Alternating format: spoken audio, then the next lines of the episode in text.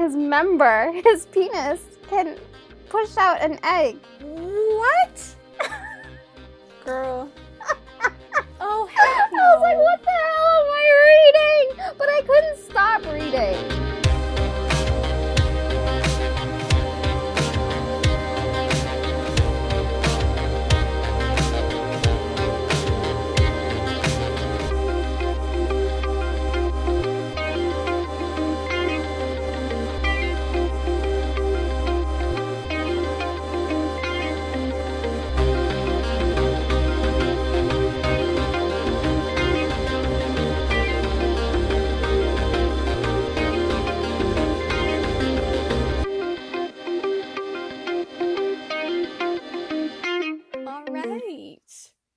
Everyone, and welcome to another episode of Romance and the Monsters. I'm Em. Hi, I'm S. I'm Seth.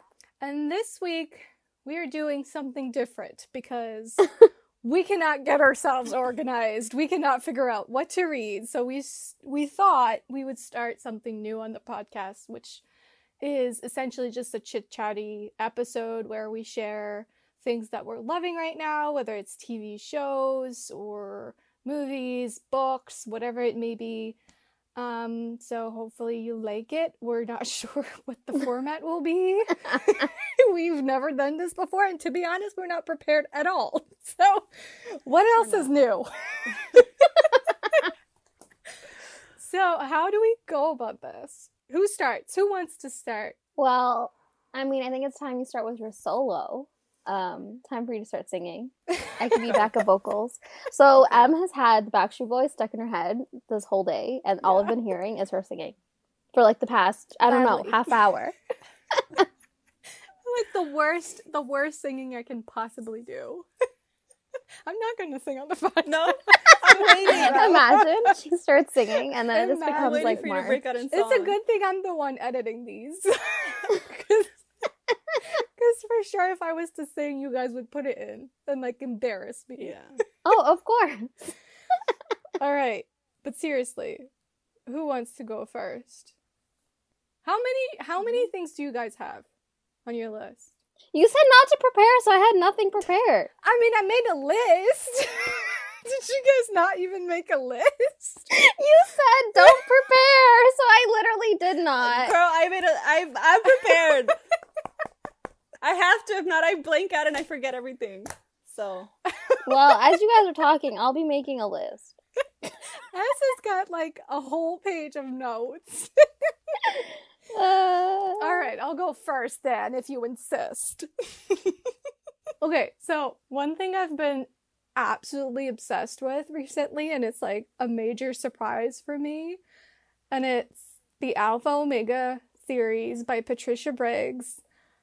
I never thought I would even like these books because it's like sort of investigations of like murders, and also, you know, there's this series of Patricia Briggs has romance at its core, but like it's not smutty in any way. So I was like, oh, I, like I just don't think it's for me. Mm-hmm. But oh my God, guys, guys. I have fallen in love with these characters so hard. Yeah. The narrator for, like, the audiobooks for the series are chef's kiss. Just freaking amazing. The guy, like, I, I swear to God, like, I read the first book and I was like, nah. Like, I don't know. But then, like, three days went by and I was like, I'm still thinking about it. You know what I mean? Like, when you think, like, a book hasn't oh, really yeah. left an impression on you, but then you think about it and you're like, mm, I kind of missed the characters. So then I went back and I read book two, well, listened to book two, and I was like, fuck, this is so good. I fucking love Charles and Anna. So, okay. Premise of the story, short, a short one. Um, it's wolf shifters. Um, uh, Anna is an Omega, which is pretty rare in this world. Um, and Charles is an like a dominant. He's not alpha. He's dominant. Um, do alphas exist? They do. They do. Like the pack structure, if you will, kind of. Uh, if you've read, um, oh, what's her name? Susan Susan Wright's yeah, uh, Feral her, her, her shifter books, like her werewolf yeah. books. The the pack structure is kind of like that in a lot of ways. Anyways, so she's Omega. Omega in this world are essentially, all it means is that they can calm others, like they have a calming presence, and they are not uh, impacted by alpha orders. Like in a, like everyone else, if an al if an alpha says something, like they have to do it. Like it's like in their nature to just obey. But Omegas don't have to do that. So anyway, it's just so good. I just I don't even know how to explain it, guys, because it changes every book. Like there's always a new investigation. Like book two had like this really cool Arthur storyline with like, what's her name, Guinevere, whatever. Guinevere. And Guinevere and um, Lancelot, and it was just, just read it. How many books are in the series? Yeah. I well, I mean, for now, for now, there's five that are out, and then plus a prequel novella, which, by the way, definitely start with the prequel novella. I did not, and then I was like very lost, very very lost, and then I went back, listened to that one, and I was like, everything makes sense now. Um.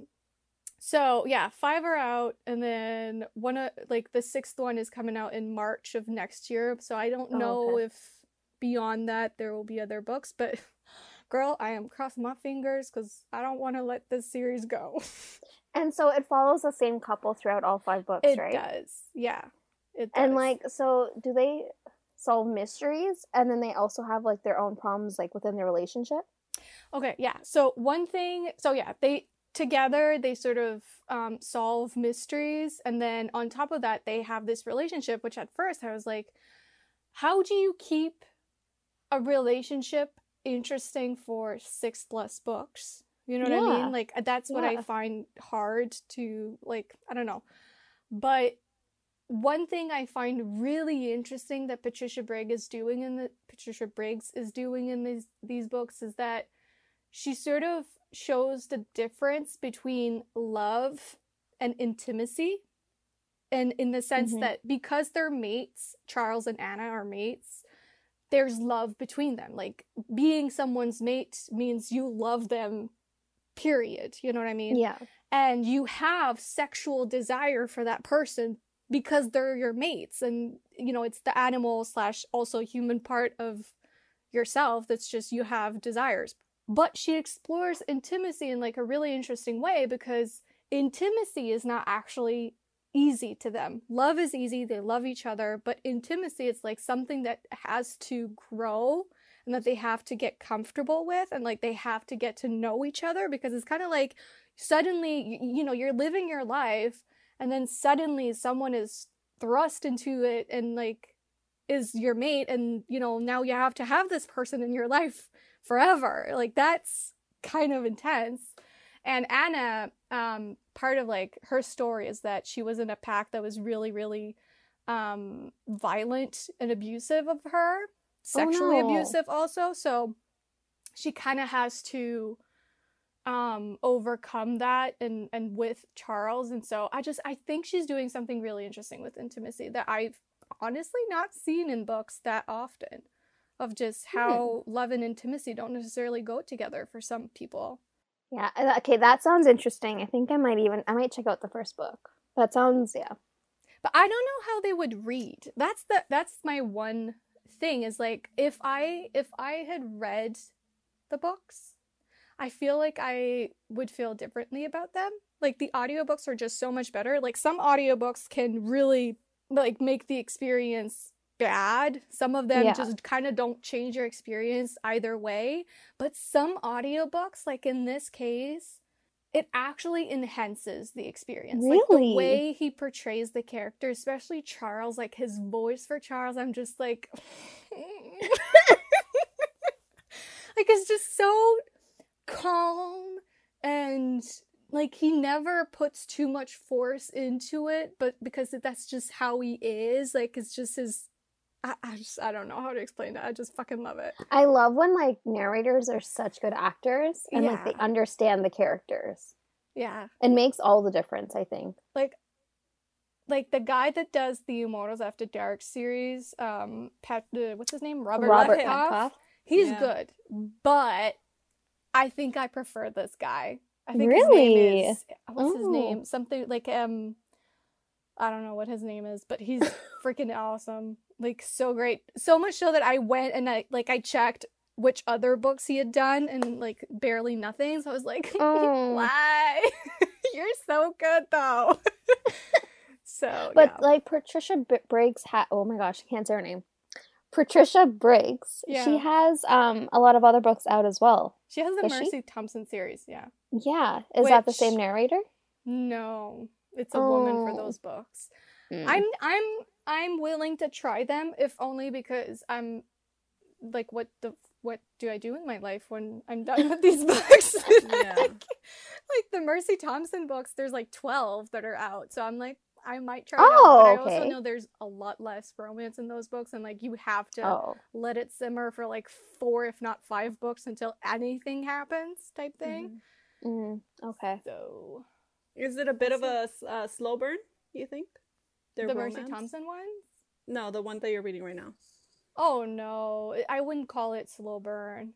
No, mm. because they're mates, and like in this world, it's not like Immortals After Dark, where it's like, oh, we're mates, but like I actually still hate you, so like I don't yeah. want you in my life. It's really not like that. It's like, oh, well, we're mates, so like we're moving in together, like tomorrow. You know what I mean? Like it's that's kind of how it is, and like love is very fast, and they get married. Like by the end of book one, they're married, and I was really confused by that because I was like, well, where do we go from here? Especially because yeah. the um, female werewolves can't have kids. So I'm like, I mean, people don't have to have kids in books, but I'm like, we have six books to go. So like, what is going to happen? What's the conflict? Yeah, exactly. So I was really, really pleased with book two when I opened it, and it was clear that they still had stuff to work through, because I was like, okay.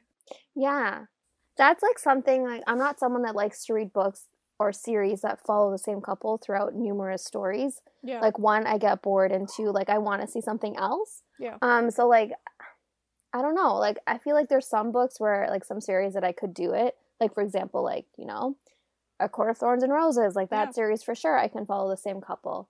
Um, Throne of Glass. Again, I for sure I can follow that couple. But I just feel like some, like, some books, I just feel like they don't create enough conflict for them to have numerous yeah. books in a series. Yeah. So I'm on to book four. What? Already? Wow. Yeah, well, I mean, I don't want to read it because that means I only have one left afterwards, but yeah. Yeah. But you read the novella already as well? Yes. So technically oh, okay. I've read four books, plus a short story about, like, side characters that I really liked, so... Okay. I'm in, guys. I'm in. I'm a Patricia Briggs fan now. Which twenty twenty is honestly like a, a weird reading year for me. I'm like trying things that I've never tried before, trying authors that I never thought I'd try. It's just, I'm loving yeah, it. No. You know what I mean? You grow. No, for sure. And I feel like when I was having um my slump before the podcast, um, I was yeah. reading random books that I obviously would have never read beforehand. Mm-hmm. Um. And yeah, and I feel like you just have to get out of your comfort zone sometimes to find a book that you like, and even to get back into reading. And yeah, yeah, that's true.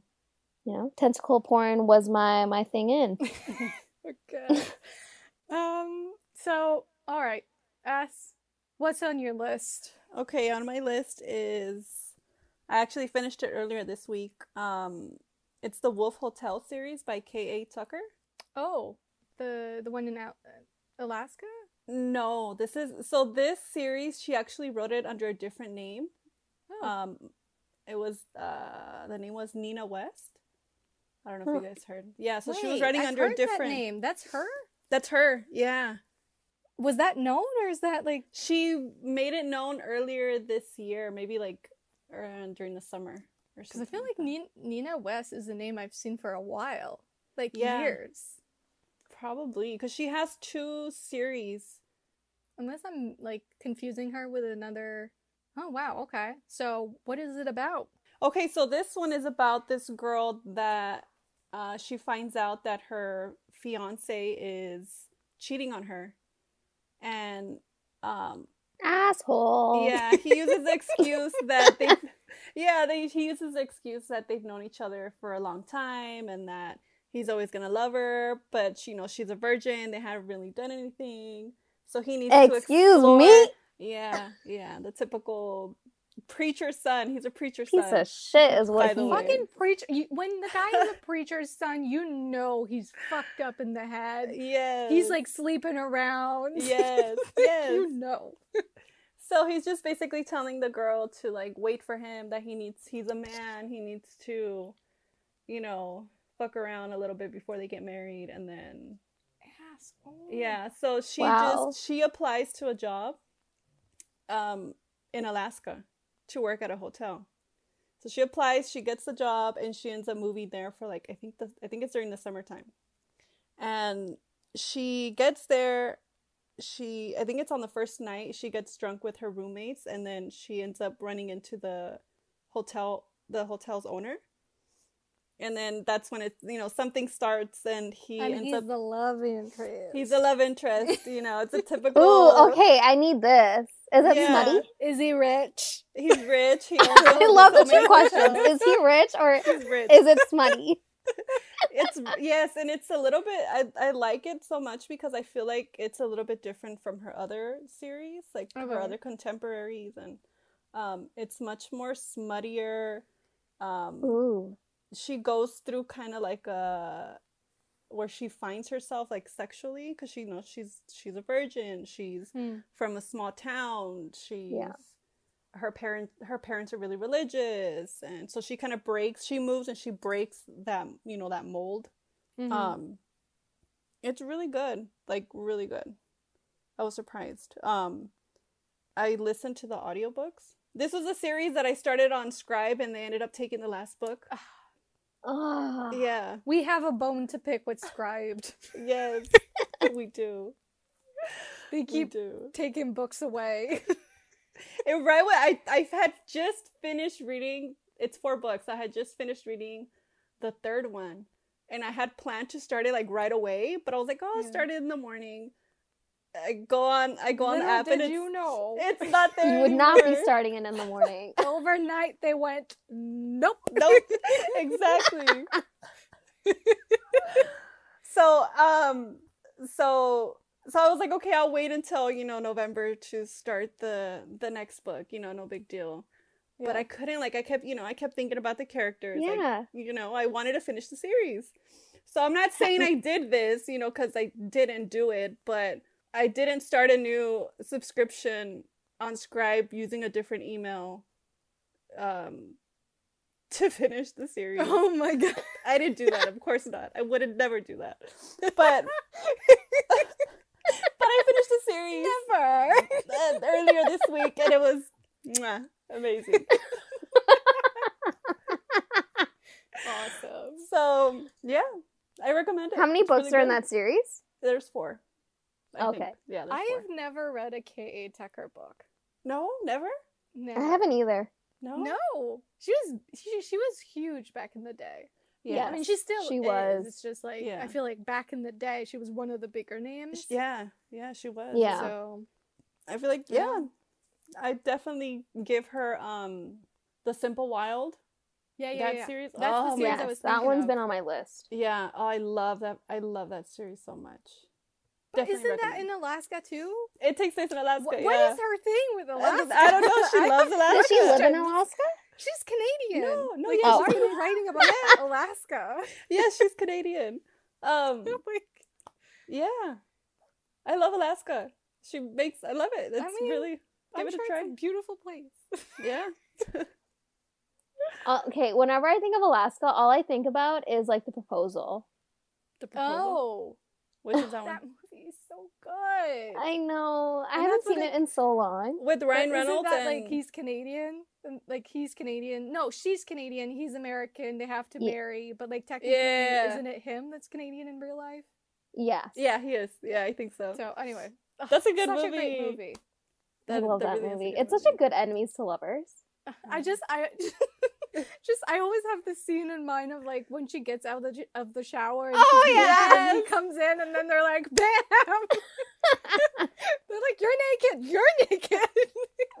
uh, oh, I want to watch it now. I'm going to see if it's on Me Prime. Too. Such so a good, good movie. Go, Seth. Tell us. All right. Well, for me, my last read that actually ended up being, like, really, really, really good um, was Always Only You by Chloe Gleitz. I think that's how you say her name. So basically, it's book two in the Bergman Brother series. So basically, um, the series is about um, a family of Swiss people, I believe. I think they're all Swiss. Um, anyways, so this book takes place, it's contemporary. And I haven't read a contemporary in so long. Girl, I don't remember dude. the last time I read a contemporary.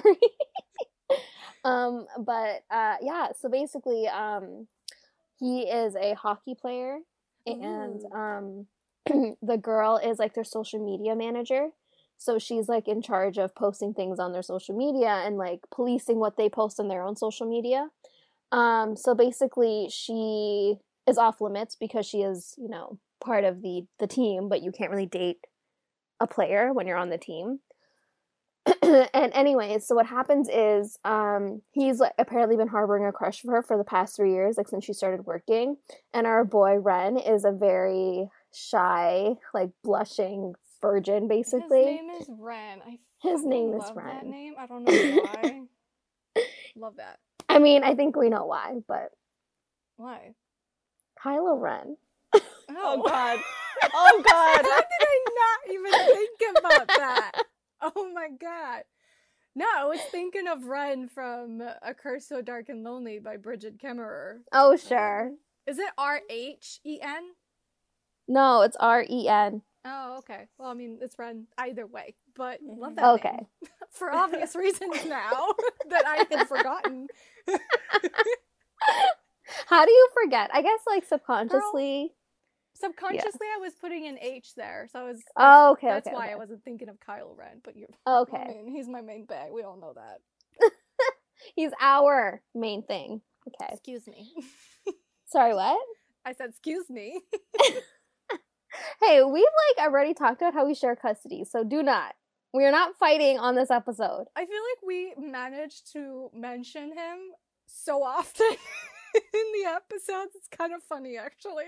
Like, we'll just start talking about him out of nowhere, like, or or the sequel trilogy or whatever, or Reylo. And I'm like, why are we talking about Reylo right now?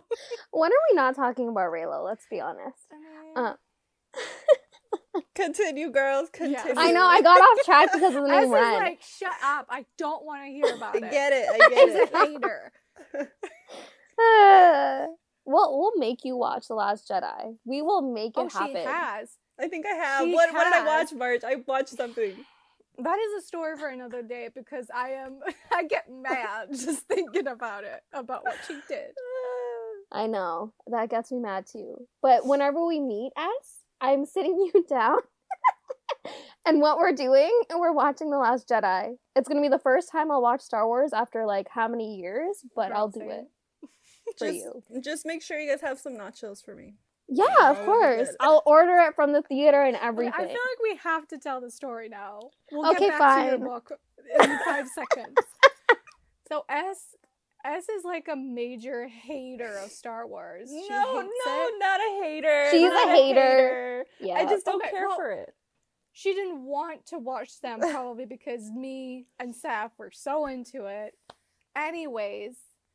And then, so I'm trying to force her to watch the goddamn movies. She's like, mm-hmm. no, leaving the chat, whatever. And then out of nowhere one day, she's like, oh, by the way, I watched, like, the third one in, like, in theater because her sister had promised nachos. And I'm like, first of all. It's nachos. You watched the third one, which is the worst the ninth one. one. Like. But no. She hasn't seen any of the previous one. I was like, besides myself. No, no, no, no. Listen, I felt like I've, I've watched these movies because I hear you guys talk about them all the time. So I know what was going on. No, that's not the same. You did not. And then no, she went I, I back and watched The Last Jedi. And then she only half, she, she only watched like half of it, I think. Yeah. Which is like... blasphemy. The amount of times I've contemplating ending our friendship, S, it's actually crazy. Absolutely blasphemous. Like, you cannot watch half of The Last Jedi and then watch the entirety of The Rise of Skywalker and and us still being friends. Nachos. Because, like, I feel all like the good Reylo scenes don't even happen in the first half of The Last Jedi. I mean, like, they do, but, like, the build-up is so good. And how all, do you not watch the rest of the movie? Is the nachos. Like, she doesn't remember the movie. I, no, I probably don't. Uh, Anyways, back to your book. And, and okay, well, Ren. Now I just feel like it's not as exciting. No, go, go, go. I want to hear about this. I want to hear about your book. Um, anyways, back to Always Only You. Um, so basically, Ren, as I said, is like the blushing virgin boy um, who also happens to be a ginger. Oh, and he's ginger. Like the cutest so guy rare, ever. But so yeah. precious. Yeah. I know. It's like a unicorn. I know. That and, a, and like a ginger hero or a blonde hero, you yeah. never see them. Ever. Really? So, what, oh, girl, blondes, rare. Yeah, I feel like that's rare. They're rare. Hmm. But they're just so fine. Why are they not more present? Like, I get it. You like the tall, dark, and dangerous type. I do too, but like, blondes. Like, Sebastian Saint Vincent is blonde. He's like the exception, I think, for me. I don't, I'm not really a fan of blonde heroes. No? Like, I Why? feel like anytime I come across them, like, they're not usually my favorite for some reason. I don't know if it's like their character or like what. But, like, I always tend to go to, like, the tortured, darker characters. And those happen to be darker-haired people. Lothair? Oh, shut up. Is he blonde? Is he blonde? Is he blonde? She probably imagines him dark-haired, right? No, maybe in my head I did. But, no, he's white-haired. He ain't blonde. He's white-haired. Is not your favorite, but Rowan has gray hair. We love we love a silver fox. Oh, yes. I love yeah. His hair is silver. It's gorgeous. Hold on. Wrote about uh, War- uh, Warner, the Shatter Me series. Do you like that? But she hasn't read those books. I only read the first one. Girl. Okay. Okay. Now the judgment's coming on me. Now. Okay. We'll talk about it after you tell us about your book. I just feel like this book now. Like, am I even talking about it anymore? Sorry. I promise not to cut you off again. No more. We're silent. I'm, I'm muting myself. Go. Uh, okay, fine. So basically, yes, blushing virgin redhead. And then we have Frankie, who's like this insanely badass woman. Like, she's so great. Um, she also has autism. And she also has early arthritis. And, like, it's just such an interesting combination. Like, I just thought it was really interesting that, like, the author decided to include both of them and, like, make Frankie, like, such a great character. And, like, I love that she walked around with, like, a glass cane. Like, she was just so cool. Yes, I love that. Yeah, she was awesome. And, like, her character was just so great. And, like, Ren's love for her, like, oh, it was so beautiful to read about. And, like, she struggled with the idea of, like, always being, like, pitied. And, like, she never wanted that from her man. And, like, it was just... the way it was written was just so well done. And, like, Ren was such a great character. I've already said that. But, like, he was, like, I don't usually go for the soft boy type. And I think we've already talked about that. But, like, he was, like, the right. He was, like, supportive and, like, great and funny. But he also, like, had, like, a bit of an edge where, like, you know, he had, like, the alpha energy. But still was a sweet boy. So, like, he's a beta. Okay, fine. Yeah, he's a beta. But yeah, it was a, it was a good read, and it was actually even funny too. Like, there were so many scenes where, like, I was laughing so hard that I had to put my my phone down because I couldn't I couldn't do it. It was so funny. But yeah, it was a good read. If you're is into, that a like, debut author? Um, I think her first book was actually the first one in the series, so okay. It's her second. And you book. Said this one is the second one. Yeah, yeah. Okay. Cause I've never so I'm heard curious about the before. Third one because it's like the. The eldest sister and, like, her husband was a professor in the first book. And, like, in this book, it seems like they're having issues within their marriage. So the third book is them trying to fix it. So I'm curious to see what she does with them and, like, what their big issue was. So I added that book. I added that book that you read on my Goodreads. So yeah, no, it's really good. It. Yeah. I really liked it. Highly recommend. You don't really necessarily need to read the first one. S adding books to her T B R is sacred. It it's means sacred. A lot when she does. Not like you. You have like over fifty thousand books on your uh... My T B R is nothing close to sacred. It's just a dump of trash fire Just absolute chaos. And you'll probably get to all of them. I think at least, you know. Are you kidding me? Um, you know, um, in your afterlife. Plus, I I add too many, like, every week, so forget about it. And then the mood strikes me, and I'm like, oh, I feel like reading that book that's really not on my T B R right now. Yeah. And I'm like, you dumbass, you're reading books that aren't on your T B R. How is that helpful?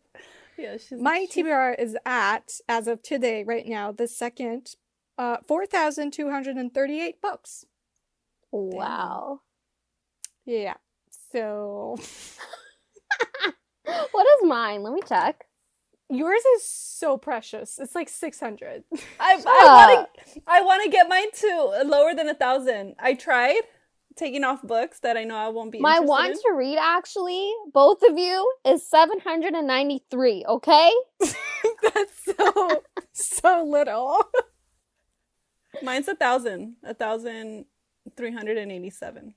Oh, that's not bad. That's not bad. It's just mine that's off the rails. It's just... It's okay. I feel like it's the books that you add that you're like, ooh, I'm kind of interested. I'll just add it because I want to remember what it is.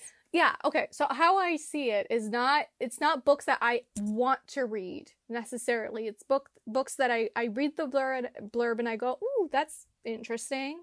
And so I add it so that I can always find it again. Because if I don't, how the frick am I supposed to remember it? You know what I mean? So yeah, I kind of see no, it as, I, like, that. I think that's a valid reason. Thanks for justifying like, my because I'm the book uh, police, horrible right? tendencies. Anyways, the next thing on my list, which is not technically something I have seen yet, but it's the Bridgertons. I'm really oh, excited yeah. about the Bridgertons T V show. Yes. I was, like, my excitement for the T V show was maybe, like, a fifty out of one hundred, like, kind of, you know, excited but not too excited. And then those images came out, and, I mean, as as we're recording this, there's no trailer yet, so maybe by the time this comes out, there will be. Um, but, like, just like that, my excitement went from fifty to, like, two hundred out of one hundred, so... Mm-hmm. I know I want to reread the first book. I want to, like, do all the things. I'm really excited for it. Yeah, I'm excited too. Yes. No, I'm really excited for it as well. Like, I'm not someone you know. I'm not really a fan yeah. of Julia Quinn. Book one, I really didn't like. Book two, I think I liked it, but I wasn't, like, obsessed with it. Um, but I'm excited for the series because, one, it's historical romance. And, two, it's historical romance. Like, it's not I even, know. like, it's... Like, just historical, like, for example, like, Jane Austen or yeah. just, you know, something that's historical. This is actually, like, romance, but set in a historical setting. And it's actually and so by someone legit and a company that's legit. Like, I feel like romance, like, too oftentimes it's, it's a random company that acquires the rights. Mm-hmm. And you just know they're going to mess it up. It's going to be, like, cheesy as fuck with bad actors and such. Yeah. But this is actually Netflix, and it's actually Shonda Rhimes. Like, the hell? Like, uh, it's Shonda freaking Rhimes. Like, we actually have a chance of, like, showing the world what romance can actually be. Yeah. With, like, good actors and great costumes. Like, the costumes are oh, fucking insane. Oh, the costumes insane. are beautiful. I know. And I'm so... excited. And Simon is fine. Hot. He is so hot. And, like, I was... Co- okay. He's... freaking hot, that there's no deny- denying that, but I do think he's a little short, so I was a little worried about that. Oh, but I saw see, pictures I, didn't look at his height. I saw pictures, and she must be, like, actually really tiny, because the height difference between them is just perfect. So I was like, all is right in the world again.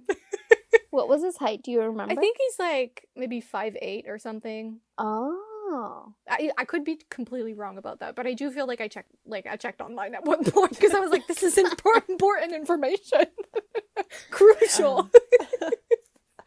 So That's I'm really cool. excited for that, and I think we are planning to watch the series and then have, like, an episode on the T V series, well, the first season, um, at one point. Hopefully we can, like, watch it really quickly, like, mm-hmm. oh girl, it's on it's releasing Christmas Day. Don't think I'm yeah. not watching it Christmas Day.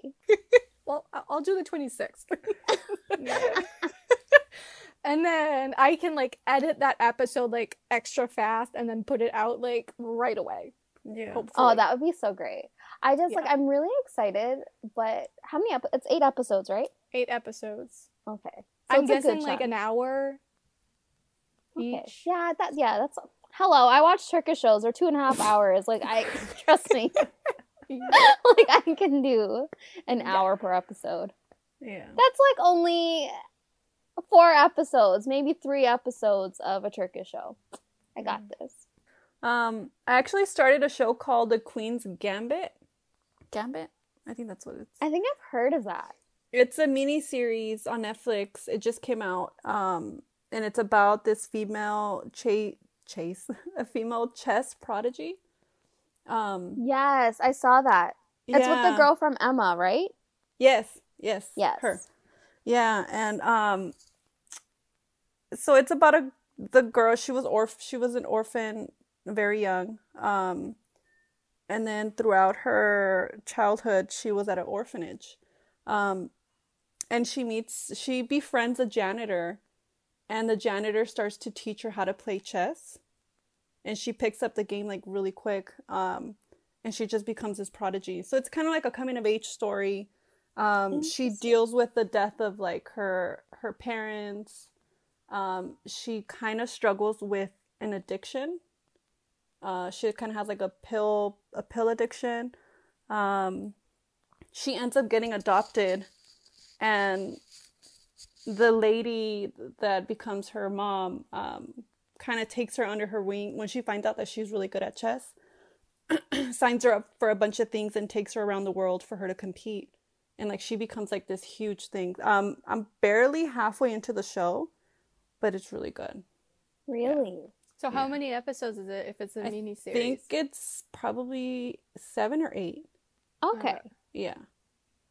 Um, and it's actually a book, too. It's oh. by um, oh. Walter... Yeah, I feel like the title Walter is really Tevis. Familiar, even before I saw it on um, Netflix. Um, actually, S and I started it together, Tale of the Nine-Tailed. It's a Korean drama. You guys um, we only watched it? one episode so far, but I've been dying yeah. to watch another one. Yeah. Um, it's actually pretty good. Nice. Um, so basically, let me give you a quick little synopsis if people don't really know what it's about. Um, so it's about this guy who isn't really just a human. He's um something called um a nine-tailed fox. Um, so he's a mythical creature. Um, and he apparently was in love with this woman, and apparently these nine-tailed foxes only fall in love once.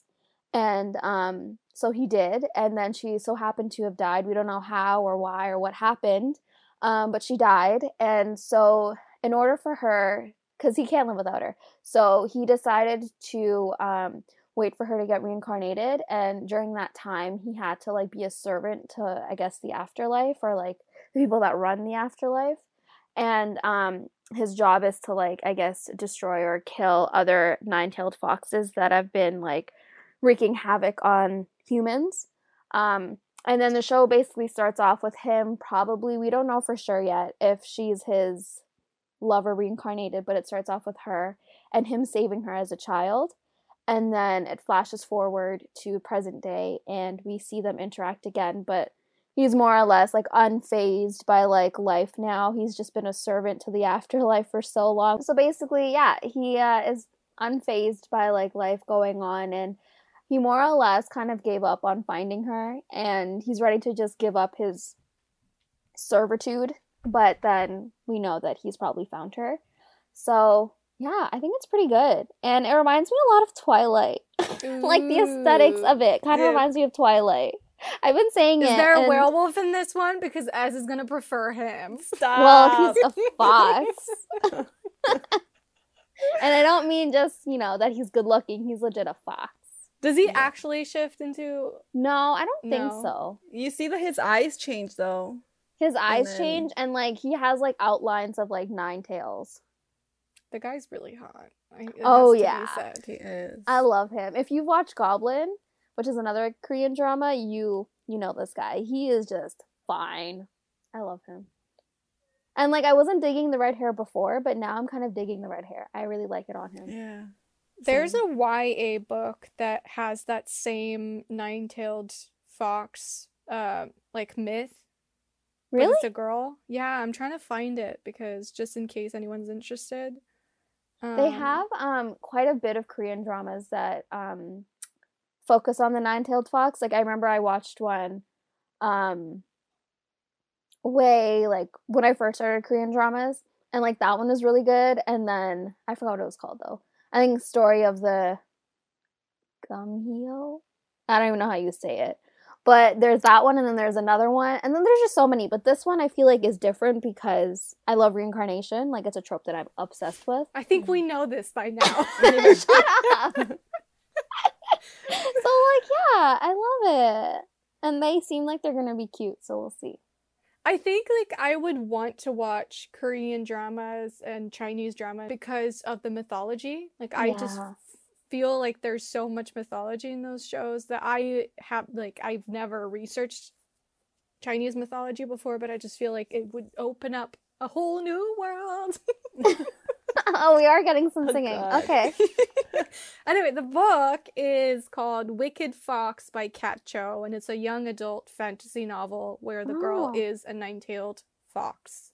Interesting. Going back to, like, you know, Chinese dramas as well as Korean dramas, I feel like they do such, like, such a good job of focusing on mythology and fantasy, and also Turkish shows. I feel like they do a good job of, like, enemies to lovers. Like, they're not afraid mm. of making the female or even, like, you know, a male fall in love with, like, a villain or an anti-hero or someone that isn't quote-unquote good. And yeah, it's like, it's right up our alley. So I think I mean, you should try. That's just Eastern media versus Western media. It's just exactly so different and so refreshing sometimes to dabble into Eastern oh, media. Yeah.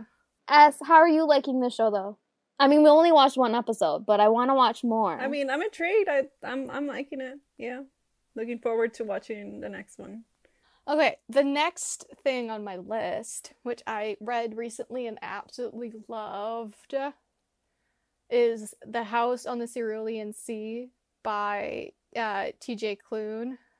Oh, yes, I did see that. You guys, so freaking adorable. I just, I was looking for something that was, like, whimsical and adorable and just, you know, would give you all the feels, like, all the good feels. And it was exactly that. Like, if, okay, the, the way I can best describe it is if you've seen the movie um, Howl's Moving Castle. Mm-hmm. It feels like that in a weird way, even though it has nothing to do with it. But the story is, um, I don't actually remember the names of the characters, so you're gonna have to excuse me on that front because I'm the worst with na- character names. But anyway, it's about this man who has this, like, job where he goes to orphanages of magical children and makes sure that, you know, they're being treated right or whatnot. And it's a very, like, how this place works. It's like very, there's a lot of rules and you have to follow them, and, like, there's codes and, like, a manual of, like, what you need to know and the laws and whatever. And he's very, like, you know, making sure he does everything correctly. And then he gets sent to this house on the Cerulean Sea um where there's, like, the like the most um I guess, like, they consider them dangerous children. Essentially, the Antichrist lives in that house. Oh. And is in the body of a six-year-old or five-year-old that is absolutely called Lucy. Lucy is short for Lucifer. And Lucy is fucking adorable. There's, like, a green blob that they're, like, we don't really know what his species is, but he's absolutely, like, he wants to be a bellhop. Like, that's his dream in life, is to be a bellhop. And then there's, like, um, there's this a little girl who's, like, um, a, a garden gnome. And she has a beard, and she, she's just totally adorable. And there's, like, this Wyvern, Wyvern, I never know how to say that word, but like, it's just the cutest freaking children you can think of. And then Lucifer is just like, Lucy is just like, you know, constantly acting like he's about to burn the world to the ground, but like, he's just a softie.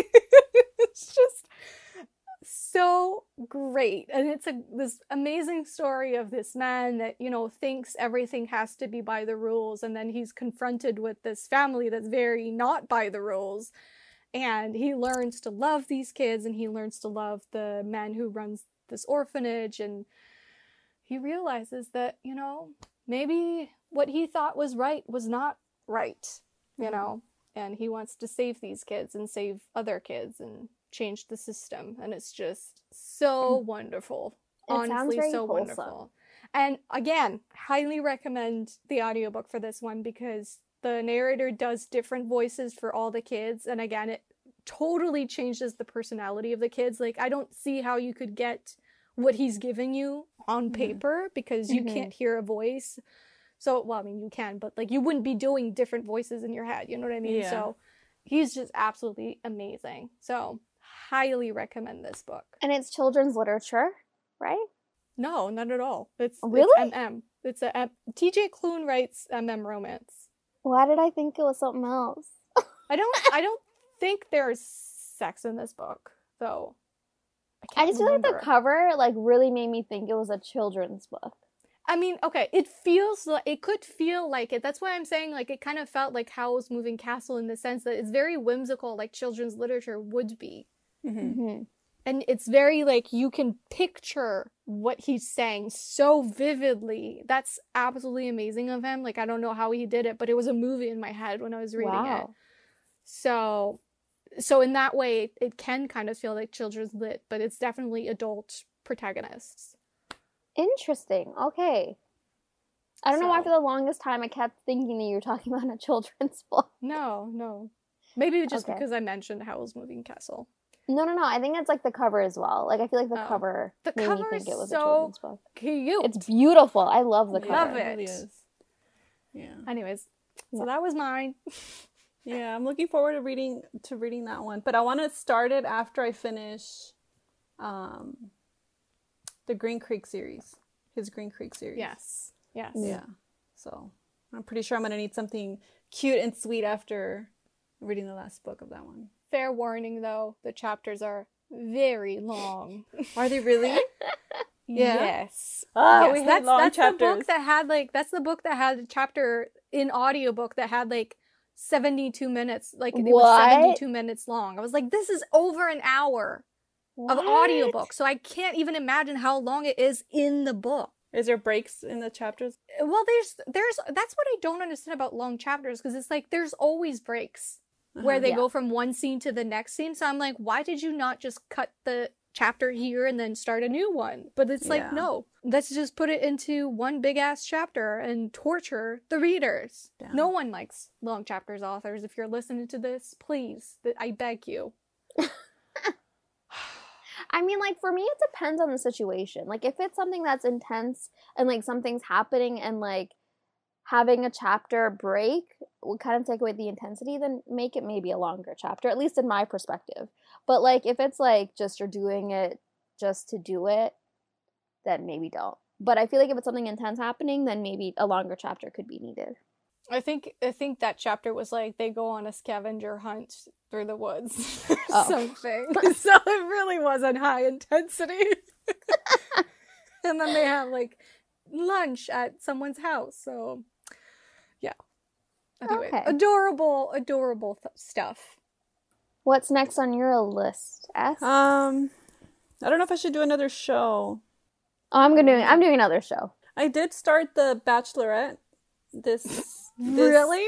I started, yeah, because I keep because I keep seeing a lot of the the girl, the woman Claire's like memes and tweets and stuff, and yeah. like how ridiculous she is. And I needed some drama. I needed some, yeah. So I started it. That I think they only so have chaotic. like two episodes out. Yeah, and I feel like this one is like its most chaotic. It's yeah, ridiculous. Because like she chooses the guy in like the first day, and yeah, then all right of a sudden, away. like she doesn't want to go on dates with any of the other guys. So I'm curious to see how her season ends and where it ends. I heard that they cut it short. They did, and then they um reportedly casted another girl to be the Bachelorette, Tayshia. Um, so I'm curious to see what they're gonna do, because like I was also watching an interview with Claire. Also, yes, I am a Bachelor slash Bachelorette fan. Um. Not a fan. I just like watching not the drama. Could I just love watching less. the drama unfold. Because I'm like, I'm happy this isn't my life. Yeah. But yeah, so basically um, she had said, Claire, that she did the entirety of the season. But like she wasn't really talking about what else was going on. But like I'm curious to know and to see how she does the whole season if she already chooses the guy. Like unless she does like the whole... Because you have to meet the parents. You gotta, like, do the fantasy suite. He's gotta meet her parents and, like, all that stuff. So I'm curious to see what's going on and, like, how quickly they do that. I'm just gonna leave the chat for a couple minutes. Y'all can discuss Bachelorette. But, okay, so question. Did she really say that she finished the season? That's what she said. I was watching Entertainment Tonight because my mom lives, like, on that at seven Serious o'clock business. to, like, eight o'clock. That's yeah. what she watches, the Canadian and the American version. Yeah. And, like, um, that's what Claire said. She said she did the whole season. Really, Marge? Marge, come back. She really left the chat, you guys. She really what? left. What? Ah! But. Oh, God. I'm kidding. You're annoying, okay? We're done. Poor S didn't get a talk. I no. hijacked it. Sorry. No, we're, we're not done. We're still talking about it. Listen up, Marge. Listen up. But, um, yeah. I love the drama of these shows. Yeah, it's like, it's good drama. Like, drama, yeah. like, I'm happy I'm not a part of. I feel like because I've studied um, media and especially those kinds of shows, I'm kind of jaded as far as like what it can do to someone, like the participants, oh, yeah. like mentally what happens to those people and how they, like they make sure that people are as drunk as possible for like entertainment and like people yeah. do things that they highly regret afterwards and people, you know, commit suicide because of it, because of the fame, if you will, like quote-unquote fame, that's sometimes bad fame, like you're not necessarily famous for the right reasons, like yeah. if you're if you become a meme on the internet because of what you did on on like The Bachelorette, for example, like the repercussions of that mentally, like I just because I I know about that because I've studied it, it's just I'm so against those shows, but I can understand that it's very um easy to consume. Yes. Um, I feel like a lot of it, though, is fake. Like, a lot of it is scripted. Oh, yeah. And not only that show, I feel like there's a lot of reality shows, maybe all of them, that are scripted. Um, but at the same time, you get hired because, you know, you, you, you do the audition, and then they're like, oh, you would be perfect for the bitch girl. So yeah. then you get hired as, as the bitch girl. But the truth is you're not really like that in real life. But then and most the people that watch the are. show doesn't know that. And exactly. so you, yeah. you, you know, go back to your own life and people treat you like you're a bitch. Mm-hmm. Which it's just, That's I have true. many thoughts, so I will stop. I will no, no, I not mean, go further. I'm curious to see about Claire, though. Like, I just, I'm, yeah. I'm curious what they do with her. So you have you like caught up? Like, have you watched all the episodes? It's there's only two. Well, I mean, on Hulu yeah. there's only two, so I figured yeah. it was gonna be like at least four.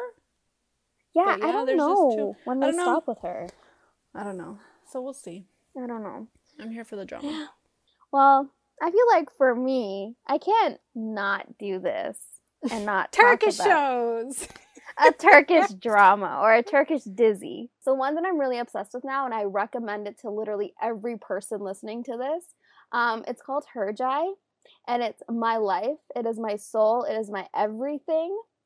Um, so basically what it's about, it's kind of like Romeo and Juliet-esque. It's set up in the sense where um, they're warring families, like something had happened in the past that made them detest each other. Um, and so they have this lady had groomed her grandson up to be like her tool of revenge, And all he's ever known is, like, he needs to get revenge on this guy that had raped his mom and killed her. And that happens to be the girl's dad in the show.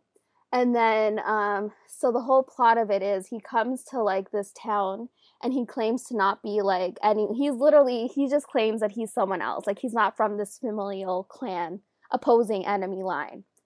And, like, he just comes and then he sees her and he's like, yep, I want to marry her. But we, like, we know in the background that there's something going on because he plans to, you know, get revenge on the family. So what happens is they fall in love, in quotations, and, like, they get married, and the whole point of the show is, is that he gets revenge on the father by ruining his daughter, basically.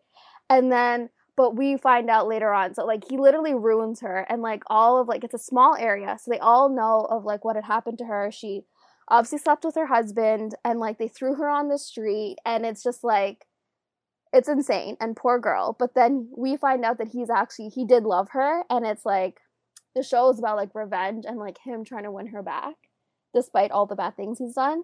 And, like, it sounds really dramatic, but, like, it is dramatic, but it's, like, good anti-hero stuff, good enemies to lovers, and, like, it's just, it's serving me all the tropes that I love. End of story. You know, that's, uh, now that you mentioned, um, there's a book that I recently read that kind of reminds me the way you explained. Really? Um, how you said that the grandma was raising her her her what her grandkid to become yeah. to to get revenge for for something for someone.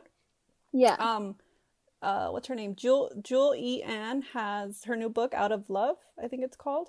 It kind of has something similar storyline to what you just explained. Really? Yeah, there's like revenge oh. and like um and it and it's connected to her End of Days series, I think. Yeah, so I think there's there's like a connection, like there's like family history and like the kids, you know, years later the kids are involved and they're paying for, you know, their parents' sins and the yeah. sin of the father. Yes. Yeah. No, honestly, I like I like this idea and like the story, and I love that like Turkey. I, I already hit on it. Like they're not afraid to give you the story of the anti-hero. Like they're not afraid to give you that villain's romance. And like obviously this is just one like one situation, but like they have so many other shows that like deal with this type of like storyline, and it's just like it's so good. It like feeds my enemies to lovers soul and like my dark romance soul. And it's just so beautiful. Like, I love it. I get scared sometimes because Western media is so wrapped up into problematic culture that, like, everything must be called out. We cannot, like, yeah. The point of having things like enemies to lovers, while you can see why it could be pr- problematic in some cases, the point of having it is to make you ask questions. Yeah. It's to have you reflect on what it means to have people at war. And it's like, why are we at war to begin with? Love mm-hmm. will save the day. Why are we fighting over stupid ass things? Or like, I just, I think that it's so much more than that. And because of the whole problematic culture thing, oftentimes it's like things get written off right away without just, just because, you know what I mean? And it's like, you can't even explain why something means something to you, like why yeah. the appeal of the anti-hero or the appeal of the villain lover, like mm-hmm. what does it mean that we love these things? It's like, no, you're actually a vile, disgusting person because you like that. But it's like, I'm not one-dimensional. I can love these things and also see why they would be problematic, and exactly. also understand that fiction and reality are two completely separate things. Exactly. Yeah, and I feel like that's a lot of like, like the situation and problems that arise from situations like this and like stories like this. But it's like, as a consumer, we know, I mean, like I'd hope, you know, that we know that it's not, like if this was happening in real life, for sure, I would not want this to happen to anyone that I love or care about. Like one hundred percent, I would not want someone to be in abu- like an abusive relationship or like a situation where like they've been hurt numerous times. And like, I think there's another show that does it really well is that like, it's shedding light on, you know, abusive relationships, but like, so I'll do a quick little synopsis. So this girl basically is arranged to marry. It's actually one of my favorite shows that I kept talking about how much I love the romance. Um, but it's like, so it was an arranged marriage, and like she lived in that small like village area, but then um, as a child she um, kind of was like uprooted, and she was forced to live with like a richer family, and she went to school, and then her birth mother forces her to marry a guy from the village area. And so she marries him, they fall in love, and like he seems like the sweetest guy ever. But then as season two starts, you realize that there's more to him. Like he's violent, he like obviously doesn't hurt her, but he has issues that she doesn't comprehend, and he has like she has things that are going on in her life that he can't comprehend, and like it makes for a really unsafe situation and a really like abusive situation. I think it's like, again, going back to the idea of perspectives, like it's just like, I never would have thought he would become this character from season one. But, like, there's always these red flags that we choose to ignore. And, like, as a consumer, like, obviously I ignored those. But, I mean, it's just, like, it's like, such a great way that they show his character change. And, like, it is a true story. And I didn't really know that until, like, going in. Like, it's a true story of, like, a female that, like, broke out of an abusive relationship and lived a life. And, yeah, I just feel like, as an audience, it's our job to realize when things are problematic, but it's also still our job to enjoy media. And, like, I don't know.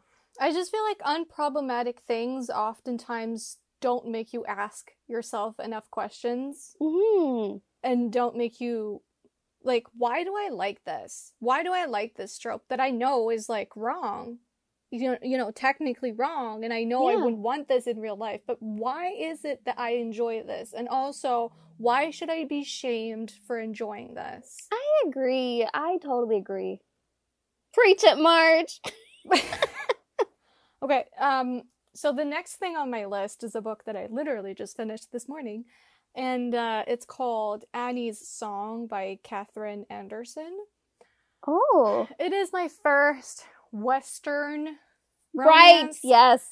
I never thought I would be saying that. Western romances has just, just never been my thing, ever. This is such an interesting story, guys, because, so the female protagonist is, in the blurb, um, described as the town moron, because everyone thinks she's insane, that she's stupid, that, like, and they use a very problematic word, retarded. Um, mm. So this was written in like the uh, I think ninety-six, so you know. Um anyway, so everyone thinks that she's, you know, stupid, but actually she's just deaf, but people didn't know back then, and so it's like this whole story of like, okay, hmm, let me try to make a better job of explaining this. So she gets raped by a guy. Aww. And gets pregnant from it. And the guy, the, the hero is the guy's brother. Because oh. he marries her knowing that she's pregnant with his brother's Wait, child. What, what book is this? Annie's Song. By? Katherine Anderson. Oh my gosh, I think I read this. Really? That's over in my head. Okay, continue. Anyway, so it's just this so cute story of, like, at first he marries her thinking, like, she's kind of a child, and he's not, he, he's, he, he doesn't want to be interested, and, like, eventually, like, he starts realizing that there's more to her than meets the eye, and that, like, clearly what people think she is is not, it's not the right thing, like, it just doesn't fit, and then eventually he realizes that she's just deaf and never has been given the words or, like, the ways to communicate with people, yeah. so be- everyone yeah. just assumed that she just didn't know how to, like, couldn't communicate, period. Um, anyway, and it's this lovely story where, like, he gives her instruments, and she start tr- starts making music because she can hear some sounds, um, and it's just, it was so adorable. Very long, but so adorable. Like, just... Oh, I want to read this. He was so cute. What's his name? Wait. Alex. I actually didn't read that one. I thought okay. I did. I read her other series. Okay. Alex is so cute. He's definitely a softie. He's not at all like alpha or whatever. Mm-hmm. He's a, he's a, one of the soft ones, but his just his love for her, for Annie, and just devotion, and just he fights for her, and he fights against her parents, who kind of treated her badly, to be honest, but also like understands that she loves her parents, you know, even though they treated her badly. Like sometimes you just love people that treat you badly. That's, that's just how messy people are. Yeah. And then similarly, like also her understanding that despite what his brother did to her, he still loves his brother. You know what I mean? Like it's just, it's, it was so good. It is so good. No, this author, like, she doesn't um, shy away from writing situations like that. And, like, I remember I read her um, Comanche series. Like, it was with the... Um, oh, I, I haven't think it's, read that. It's, yeah, and, and, like, indigenous male leads, usually. Mm-hmm. And, like, the second book dealt with, like, the main girl being raped at twelve years old. And it's just, like, her love with, like, the man of the story and, like, how patient he was. And, like, just, like, the overall, like, she does such a good job of, like, writing these situations and, like, talking about them, but also like writing romances that are believable in like that setting. And like, yeah. I don't know, it's hard to describe, but like they're heavy stories, but they're st- they still feel inspirational. Yeah, like all her life she would go into the attic and like ac- act out a life. Like she would try, Aww. like she would like mouth the words that she still remembered, or like mouth what she, because she's a very good lip reader, but she didn't know how to communicate in return. So like she's learned how to lip read, and so she would go in the attic and like hide and like say the words and like play around. Like she had like with like teacups and stuff, and like he he, he finds her in his attic doing that, and he's like, never again will this be a, her fantasy world. I will make this her reality. And I was just like, oh, I love that. Oh, okay, now I really want to read it. I like her writing is so good. I love her writing, and I'm I really want to read this one now. So, Aww. yeah, love me some softy guys. Yeah, definitely. All right, S. What's what's next? I did start another Jessica Cain book. You're really into, like, the smut smut. Yeah. I love it, girl. I love you the... love her smut. We I all do. love her smut. Even, like, ridiculous smut, like... You've been, yeah, you've been reading a lot smut. of smut. I love it. Yeah. And they're short, too. I love these short books oh, that are straight girl, to the do. point, that are smutty. Yeah. That have a little bit of a kink to them. Um, this one is about a king... that doesn't want to marry. Ooh. Like he just doesn't want to marry. He had he watched how his parents were while growing up, and like they kind of used him like as a weapon to get back at each other. So he kind of has like he just doesn't want to get married. He doesn't want to experience what his parents went through, and you know, um, and he's telling one of his best friends like, "No, I'm never gonna get married." Da da da da da. And then he sees, like, a dark-haired woman walk by. He's, like, automatically, da, he's da, in, da, da, da, automatically he's in love, and he needs to, Famous to meet her. Words. Yeah.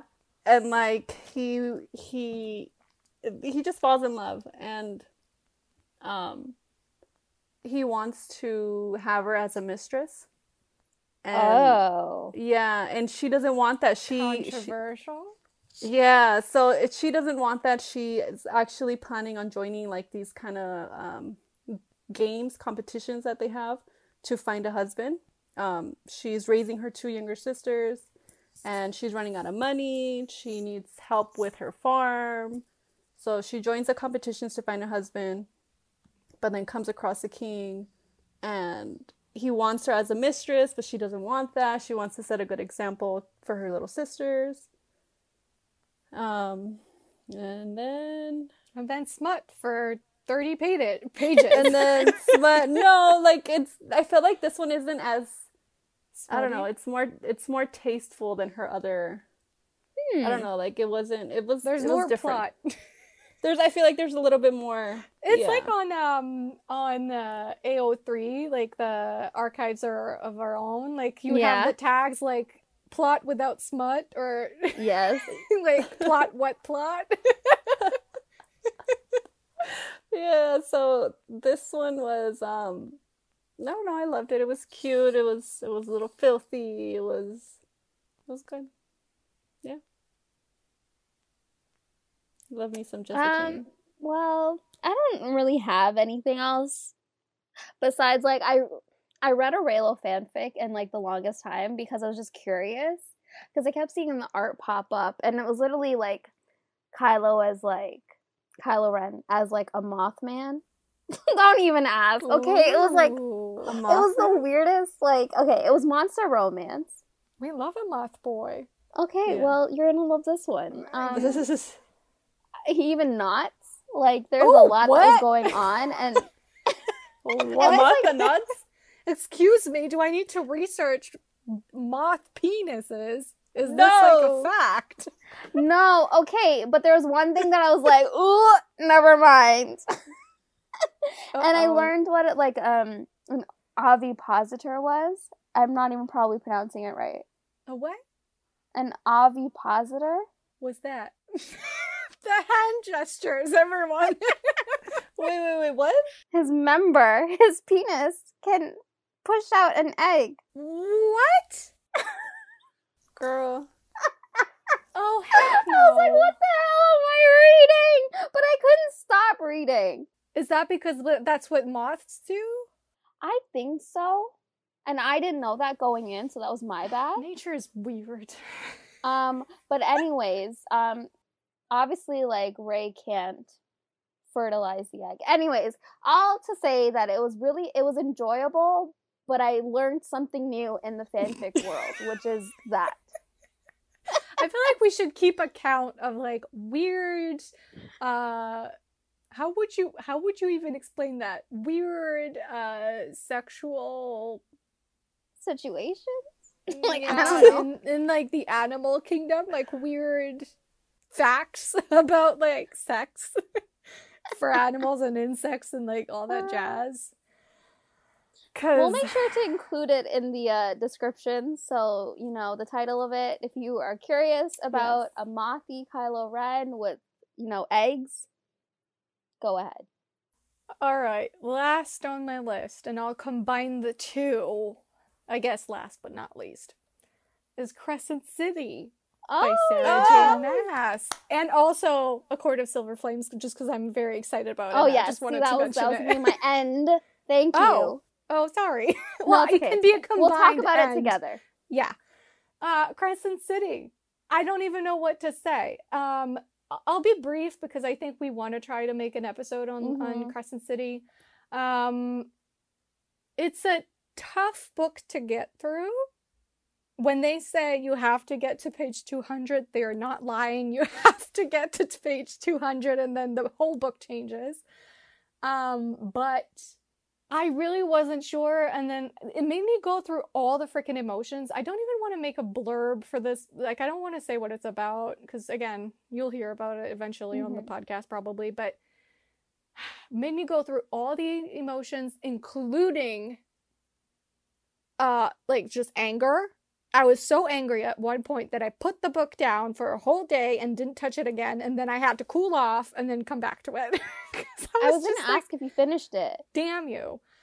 I did. But then I saw you posting about it, so I'm like, she obviously finished it. Yeah, but then, oh God, like, Sarah J. Maas is so fucking good at, like, those last three hundred pages.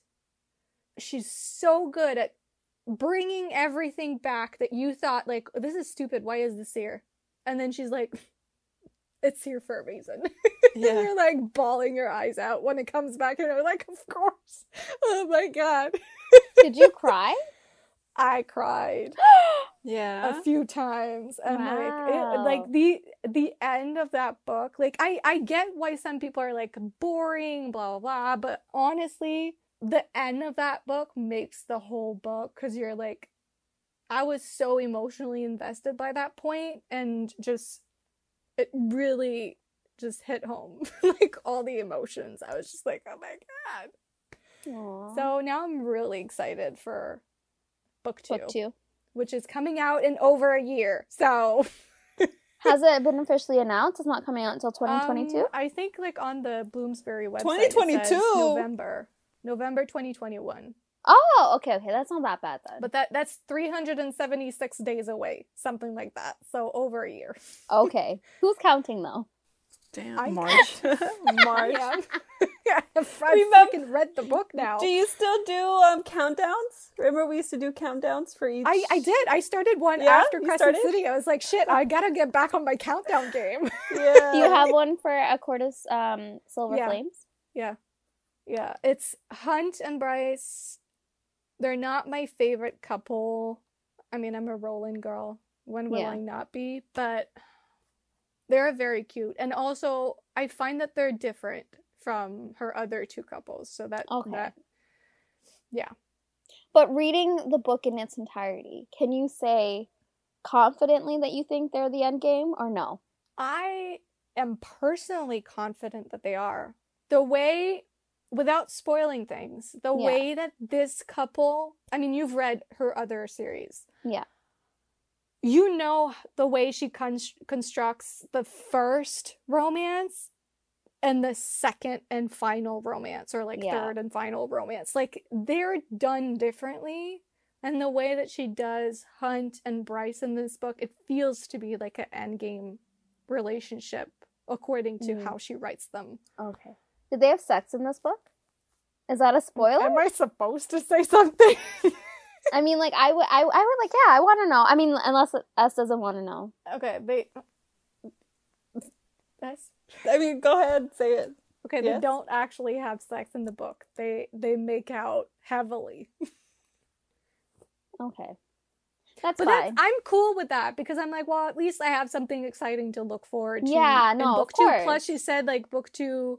is very, very smutty, apparently, so... Yeah, okay, I'm fine with that. No, no, no, I... Because, like, I feel like what I know from the story, like, they both still have a lot of hang-ups and a lot of things going on, so...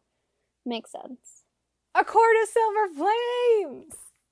There you go. Nesta. I'm so excited. Like, Cassian. I haven't been this excited about a book since, like, her last release in the Throne of Glass series, obviously Kingdom of Ash. I, I, I go through, like... It's like I, I alternate between... excitement and dread. Like, I just and sometimes the two are mixed. Yeah, because I feel yeah. like I've written so many theories in my head that like mm. I just like I don't know which route she's gonna take the story or which route she's gonna take these characters, and I'm just like I'm nervous but I'm so excited. That's something fun. What's something you think is gonna happen? I don't know, like I mean realistically speaking I want the book to end with them together, and like I'm just like I just, like, I really... Has it been confirmed that she's going to go to the Illyrian camp? Like, that she's going uh, there, for sure? It's, it, well, according to the end of Aquafast, yes. Like, okay. the first... Like, it, it, it. I'm pretty sure the first chapter of A Court of Silver Flames in, it is in Aquafast. Yeah. So, I'm excited for that, but I'm also really curious to see, like, her relationship with Feyre and Elain as well. Like, I'm curious to see how... Like, how that... If it does improve or if it doesn't, like, I mean, I still think... If she doesn't improve the relationship, so. It's still realistic in the sense where, like, you know, like, yeah, they share blood, but, like, it doesn't mean that they have to be best friends. That sort of thing. So, like, I'm curious to see if she, like, Sarah J. Maas decides to reconcile them. I don't know. That's, like, one thing I'm pending. I think she will in this case. You think she will? Yeah. Eventually. It's gonna take, I feel like, a long time. One thing I'm expecting is, okay, so I want them to go to the Illyrian camp, and I want Nesta, I want Cassian to train Nesta as one of the Illyrian warriors, and for her to go through the trial that Ooh. Cass, Az, and Reese went through. That would like, be Like, cool. I want her to go through that, and for that to be, like, her journey to recovery, to be partly, like, physical, of just... you know, being, like, broken down mm-hmm. physically and emotionally at the same time. Um, like, that's... I, I would like that. That's my canon. My, my yeah. well, I guess, yeah. My mental canon until I've read the book. Yeah. Do you have any theories, S? No. Nothing. You're just going in blind? I'm just... Uh, yeah, I'm, like, I, I I'm really curious do. to see, like, yeah. their relationship progression. Like, yeah. Cassian and Nesta, because I feel I still feel like Cassian has a lot to go through, like, mentally as well. Like, he's dealt with a lot. But I feel like we've only really seen Nesta's struggle, because obviously she's also been through a lot. And, like, it's causing her to be a different, like, act differently with the people around her. And I'm just curious to see how they come together and how they let each other in again. Are they mates? Let's I, let's, let's make a poll. Yes. Mates. Yes. Yes. Hands down. I think the reason why they haven't recognized it is that Nesta refuses it to, like, everything, like, every ounce of her being rejects the mating idea yeah. and rejects being Fae. So I don't think, until she accepts all of that, I think that's when it's going to kick it. What yes. if she's not, though? What if she... I think she's saying that platform for Az and Elain.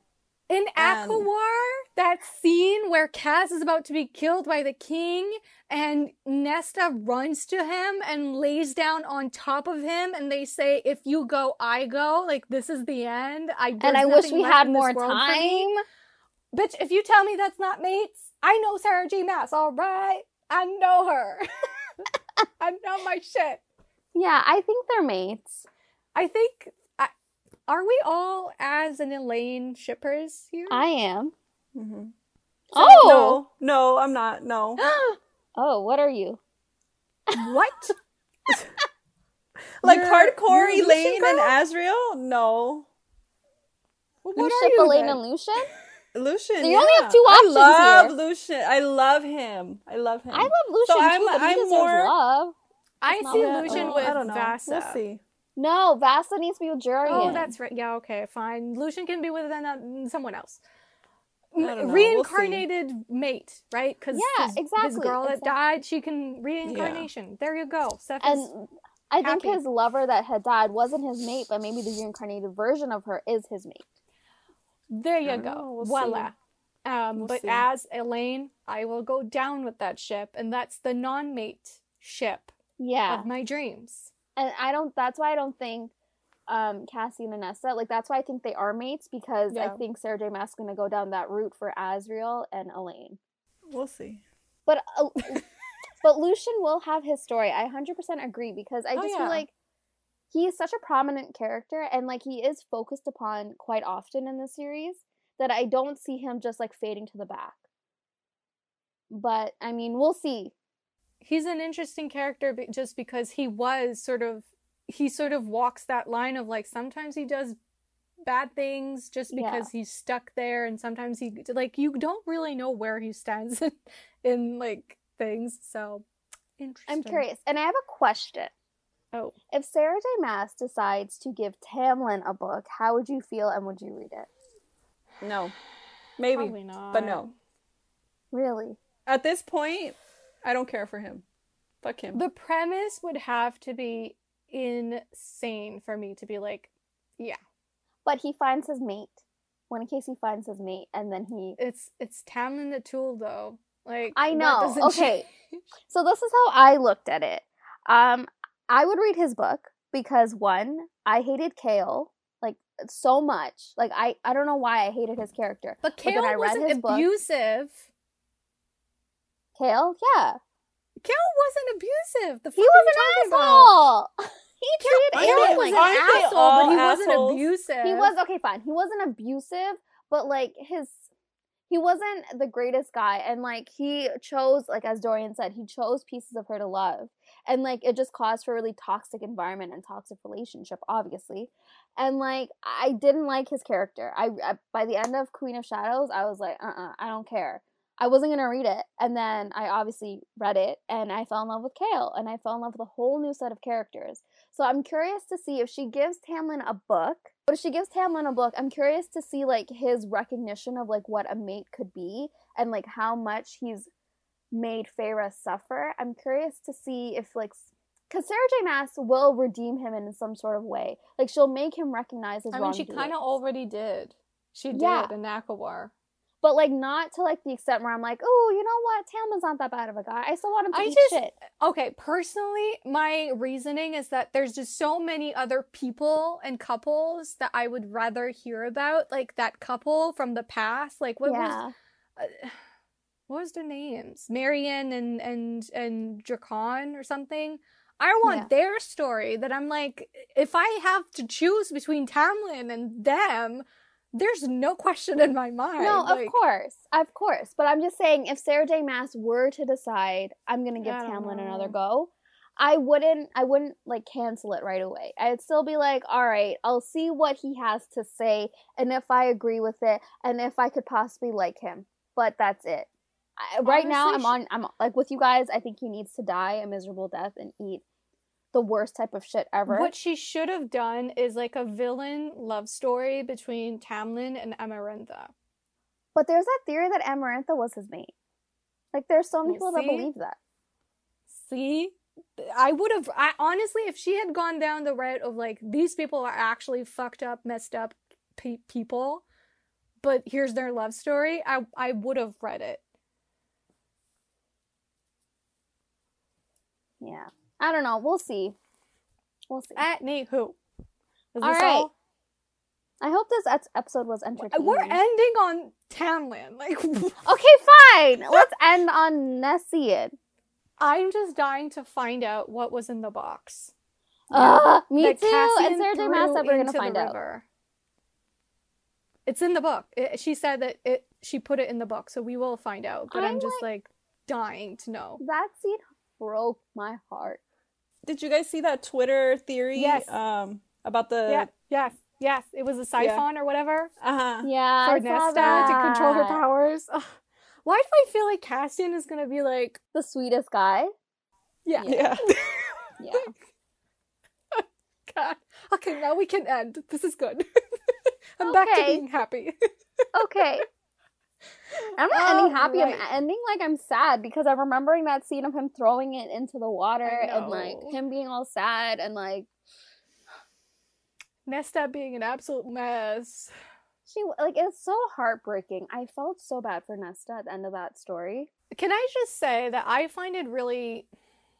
it pisses me off that so many people just write her off as, like, a, the bitch when it's clear to me that she's a, she's in distress. This is depression. She's, she's going showing so signs of depression things. In ways that are different than Feyre or whatever. Because the truth is, we don't live depression the same way. Exactly. And for her, it's pushing everyone out of her life, destroying herself, hurting herself, and hurting others because that's how Sabotaging she deals with relationships. it. relationships.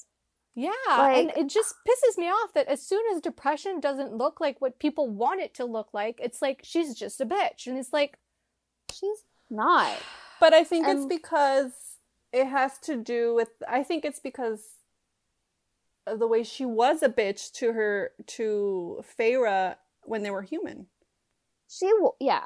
You know, and I think that, that, that carries on. I feel like it carried on, that left a big impression on people, and it carried on to her becoming, a, you know, becoming Faye and... Yeah.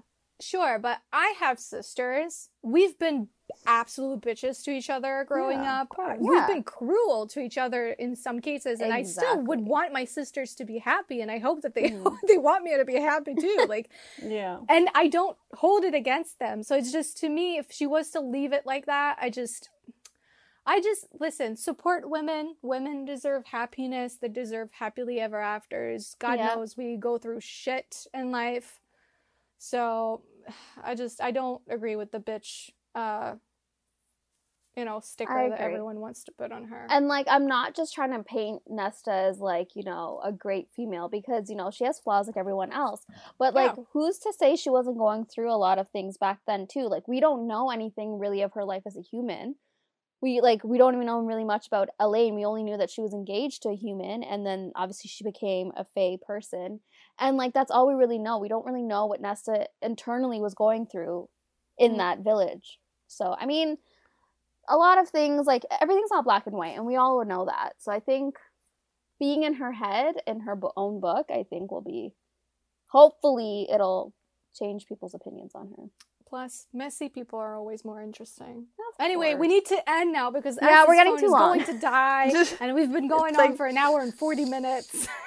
I feel like this is our, one of our longest. This is just gonna be a chit chatty episode, everyone. Well, this ha- this is what happens when we're just being chit chatty. This is when all of us have be like all of us are chit chatty. It's just we just don't stop. All right. Well, hopefully you guys enjoyed this episode. The plan is to do one of these every like couple episodes, like four or five episodes or whatnot, just to mix things up so that it's not always the same format and you can catch up if you've been reading along with us, which you don't have to, but it's fun.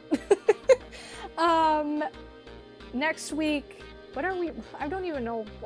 I don't Why even know anymore. Where, where, this? Where, where is this know. coming out? I don't know. Like, you'll find out what we're reading next week um, on social media. Just you can find us on um, Twitter at the R T M Pod and on Instagram at Romance and the Monsters Podcast. You can also find me at Frozen Lovers on both Twitter and Instagram. You can find me as on Twitter and on Instagram at But This Book. And you can find me, Saf, on both Twitter and Instagram at Pros with Woes. All right. This is it.